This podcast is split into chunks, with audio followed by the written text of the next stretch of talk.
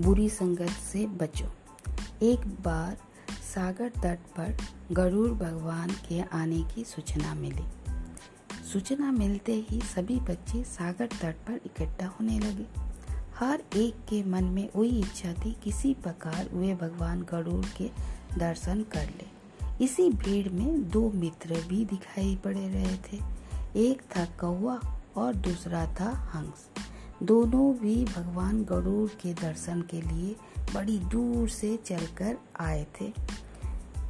जिस मार्ग से वे दोनों आ रहे थे, उसी रास्ते पर जाता हुआ एक ग्वाला मिला।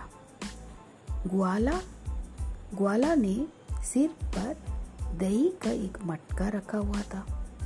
कौए की दृष्टि तो खाने के मामले में बड़ी तेज होती है। बस उसने दूर से ही वही दही के मटके को देख लिया। दही देखकर उसके मुँह में पानी आ गया।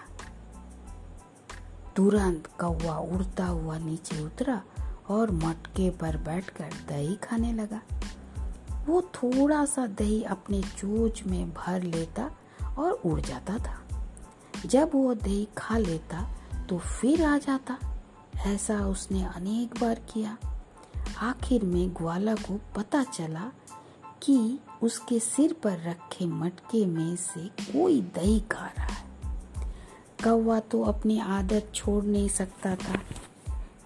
फिर जब किसी भूखे को बढ़िया भोजन मिल रहा हो वो कब रुकता है? बेचारे हंस ने उसे ऐसा करने से रोका भी था, मगर कौवा कहाँ मानने वाला था? उसने तो अपना खाने का क्रम जारी रखा।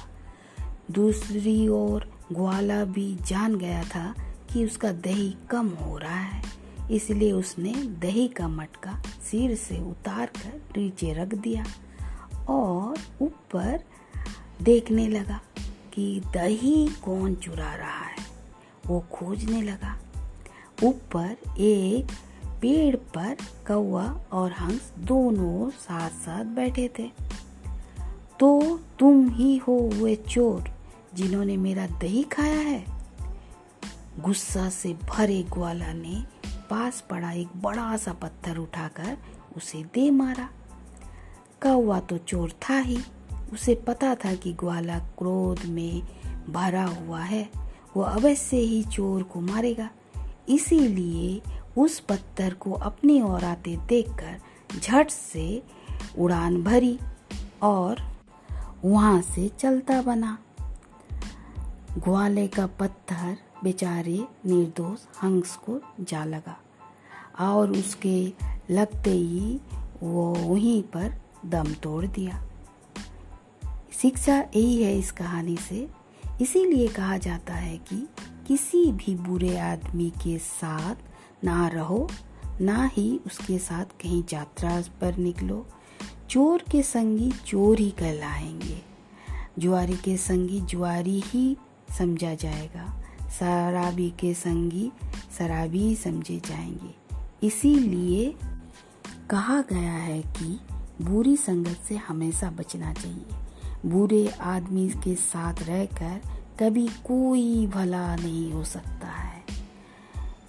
बन वही इस कहानी से शिक्षा प्राप्त होती है। Thank you